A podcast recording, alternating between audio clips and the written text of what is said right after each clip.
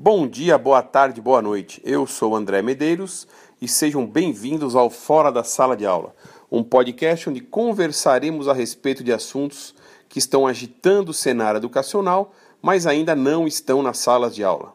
Hoje, no Fora da Sala de Aula número dois, vamos falar a respeito de crenças. Novamente um tema que está aparecendo cada vez mais e ainda é pouco discutido.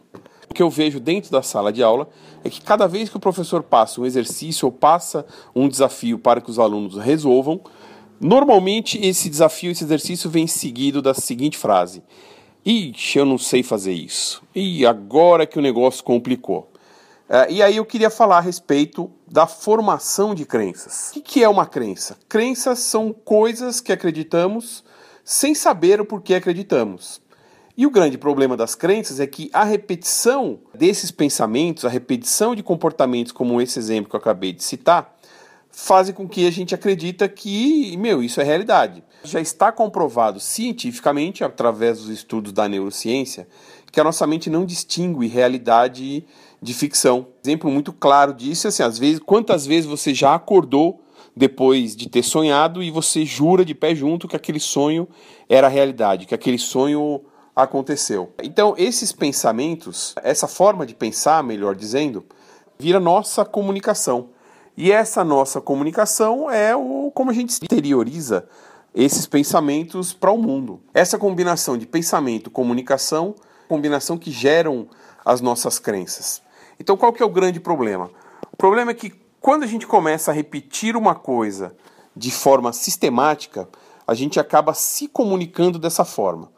Se comunicando desta forma, a gente começa a pensar e efetivamente acreditar nisso que a gente está comunicando. A gente está se comunicando, está pensando dessa forma e a gente começa a sentir isso que, que a gente está falando. Essa combinação de comunicação, pensamento e sentimentos é o que geram as nossas crenças. Essas nossas crenças resultam numa nova comunicação, numa no, num novo pensamento, num novo sentimento e, novamente, numa crença. O grande problema é que essas crenças elas podem ter duas... Elas são classificadas basicamente de duas formas, melhor dizendo. Ou são crenças limitantes ou são crenças possibilitadoras.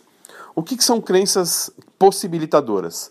São aquelas que nos ajudam, são aquelas que nos levam para frente, são aquelas que no, nos fazem acreditar que a gente é possível de cumprir com alguma coisa, de aceitar, de é, vencer o desafio, e no nosso no, no exemplo que eu citei no início dessa nossa conversa, de resolver, por exemplo, um simples exercício de matemática, de estatística ou de alguma outra matéria. E a gente tem, no, no, numa segunda aba aí dessa classificação, as crenças limitantes, que são aquelas que estragam o nosso desempenho, são aquelas que fazem a gente acreditar que nós não somos capazes De, de desempenhar determinada função. E aí, o grande problema que se encontra quando a gente pega uma situação como essa é como fazer para quebrar esse ciclo é, vicioso de se comunicar, de pensar, sentir, gerar a crença, e esse círculo volta, nova comunicação, novos pensamentos, novos sentimentos, novas crenças,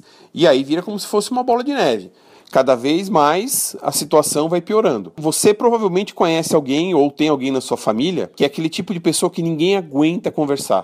É aquela pessoa que tudo pra ela tá ruim, tudo tá chato, tudo dá errado, tudo que ela tenta fazer ela não consegue cumprir. E aí o que acontece? Ela acaba reclamando disso, ou seja, ela se comunica a respeito disso. Quanto mais ela se comunicar, mais ela vai pensar. Quanto mais ela pensar, mais ela vai sentir, e aí as crenças limitantes vão crescendo, vão aumentando e vão ocupando a mente dessa pessoa. Voltando numa coisa que eu já falei, a nossa mente não distingue realidade de ficção. Eu vou comentar num, num episódio futuro a respeito uh, desses conceitos de, de neurociência.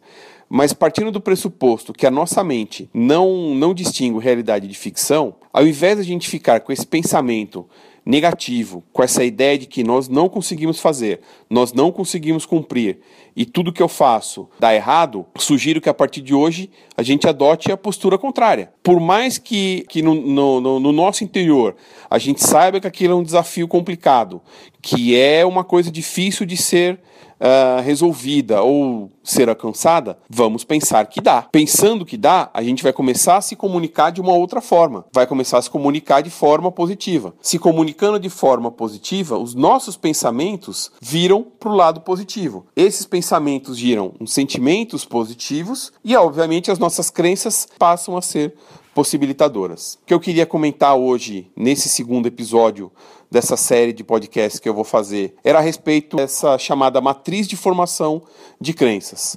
Se alguém quiser fazer algum comentário, se alguém tiver alguma sugestão de algum outro assunto que possa ser discutido, por favor, deixe um recado aqui abaixo, se comunique comigo, que nos episódios futuros a gente consegue abordar novos temas e temas interessantes para quem está participando. Muito obrigado e até a próxima.